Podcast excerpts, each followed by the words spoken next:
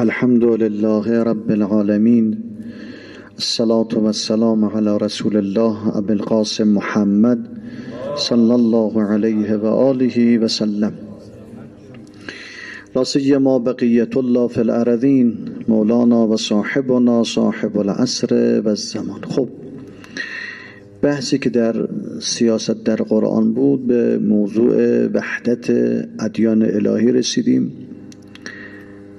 ادیان الهی به دلیل اینکه دعوت توحیدی انبیاست و در یک سری موضوعات یا در اصل قضیه دعوت اشتراکاتی دارن مثلا همه انبیاء الهی دعوت به توحید می‌کنن همه انبیاء الهی بحث معاد رو مطرح می‌کنن همه انبیاء الهی به عمل صالح دعوت می‌کنن اینا مشترکاته. چون مشترکات دارن ما باید همه ادیان الهی که وارد شده پیغمبران الهی که در گذشته بودن باشون توجه کنیم و ایمان به اونا داشته نه توجه خالی مهم نیست. ایمان به اونها باید داشته باشیم. پس این نکته اساسی. نکته دوم در بحث دعوت الهی که دعوت توحیدی است بعد وحدت می‌خواد در جریان این موضوع پیش بیاد. بهترین نکته این است که ما مسلمان ها سوتر به دنبال وحدت باشیم پیشگام در وحدت باشیم. در خیلی از جاها دستور ذات اقدس الهی اینه که قل یا اهل کتاب یعنی ما به اهل کتاب بریم بگیم. که بیان وحدت داشته باشیم. ما به اهل کتاب بگیم. قول خداوند دستور میده دیگه. ما اهل اسلام به همه ادیان الهی و اهل کتاب بگیم. بیان وحدت داشته باشیم. چون مشترکاتی داریم. هم توحید مشترک ماست هم معاد مشترک ماست هم عمل صالح مشترک ماست. پس ادیان الهی دوستان در یک مسیر حرکت می‌کنه.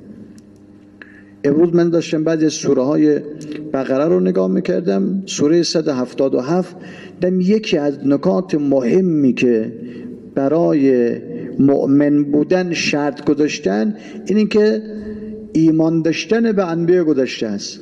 یعنی انبیاء گذشته رو بهشون توجه کنیم. این از این منظرم است که هم اون موضوعات مشترکات رو ذهن مبارکتون باشه. هم به گذشتگان که خلاصه در راه خدا حرکت کردن احترام بذاریم. ما دینمون یه دین کامل است دیگه. می‌خواد همه خوبی ها رو جمع کنه. پس این هم یه نکته اساسی. نکته بعدی در جهان بینی دینی و الهی همه امت ها در حقیقت یک امتن. همه امت هایی که از گذشته و حال و آینده بیان در حقیقت یک امت چرا؟ به سه تا دلیل. یک اصول دعوت همه پیامبران الهی یکیست. یعنی همه پیامبران الهی عرض کردم سه تا اصل دارن. یک توحید. دو معاد. سه عمل صالح. همه پیغمبران الهی این رو دارن. پس ما یکی از شاخص های اصلیمون توی مسائل اگر تحریف نشده باشه کتابی همین سه موضوعه. این یک. دوم نیازهای فطری و جسمی و روحی همه مردم با هم دیگه. ما هم فطرتا نیاز داریم. مشترک دیگه. فطرت ما با هم دیگه مشترکه مگه دستکاری شده باشه؟ روح ما نیازهایی داره که با هم دیگه مشترکه. جسم ما هم نیازهایی داره با هم دیگه مشترکه. غیر از اونایی که آدم دستکاری می‌کنه شاید این مثال رو خیلی شنیده باشین. شما معده آدم اگر سالم باشه کوچکترین میکروب وارد معده بشه پس میده. سری واکنش نشون میده. اما اگر معده دستکاری کنن هرچی آشغال هم توش بریزن هیچ فایده ای نداره. یعنی هیچ عکس نشون نمیده. شما این آدمایی که معتادن نگاه کنید. اینها روز اولی که حالا هر موادی رو استعمال کردن و کشیدن واکنش نشون داده معدهشون. اما به مرور زمان اگر انجام ندن معده مشکل پیدا می‌کنه. یعنی معده دستکاری شده. فطرت ما هم همینجوریست فطرت همه آدم ها روی کره زمین میگه ظلم بده. فطرت همه آدم ها میگه در مسیر خدا حرکت کردن خوبه عمل صالح خوبه عدالت خوبه. ایران میگه خوبه دیگه. جسم همه آدم ها نیاز به ارزاق طیب و طاهر داره. حالا دستکاریش می‌کنه برخلاف قرآن عمل می‌کنه. قرآن میگه رزقی که استفاده می‌کنید هم بهداشتیشو توجه کنید هم بهداشتیشو و هم حلال بودنشو هر دوتاشو توجه کنید. یعنی تأکید قرآن بر اینه که ببین قرآن چقدر به بهداشت اهمیت میده؟ ما در روایات هم داریم که اگه یه نفر مسواک بزنه نماز بخونه هزار برابر ثواب بیشتر میشه. نماز یومی خودشو نماز مغربیشاشو می‌خواد بخونه مسواک بزنه نماز بخونه. یا چقدر سفارش در لباس تمیز و مرتب چقدر سفارش رو در استهمام کردن چقدر سفارش رو در ناخون گرفتن. خلاصه بهداشت بهداشت فردی. ببین اسلام اینقدر تاکید داره. شما هیچ دینی رو نمی‌بینید اینقدر تاکید شده باشه که حتما شونتون رو مشترک استفاده نکنید. حولتون رو مشترک استفاده نکنید. اینا چیزای خیلی مهمه هست مسواکتون رو مشترک استفاده نکنید. اینا چیزای مهمیه. پس ببینید از این طرح حلال بودن رو توجه داره. میگه خون نخورید. به دلیل همون موضوعی که در مسائل میکروبایی که وارد خون میشه. باز همین حلال بودن هم خیلیش برمیگرده به بهداشت ما. خیلی مسئله بهداشت رو مطرح می‌کنه. پس هم پاک و تاهر بودن رو هم حلال بودن رو هر دوتا رو باید توجه کنیم. پس نیازهای فطری روحی و جسمی ما مشترکه. چون مشترکه تو این قضیه پیامبران الهی هم همینا رو گفتن. پس باید توجه کرد. سوم خالق ما پروردگار ما یکیست. همه این کره زمین. اون جریان حضرت موسی رو شنیدین دیگه؟ داشت می‌رفت کوی تور. دید یک جوان سر راه نشسته گفت که موسا کجا داری میری؟ گفت دارم میرم کوی تور. گفت من مدت آس میام اینجا میشینم که تو رو ببینم. گفت خب بگو. گفت تو که داری میری کوی تور به خدات بگو من دیگه نمی‌خوام بندش باشم. من دیگه نمی‌خوام رزقمو بده.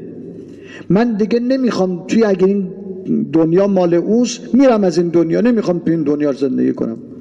حضرت موسی رفت کوی تور آخر که عبادتش تمام شد خجالت کشید به تعبیر ما چیزی بگه. خداوند منادش صدا زد موسی رو که این بنده ما سر را منتظر خبر رو بهش بدی.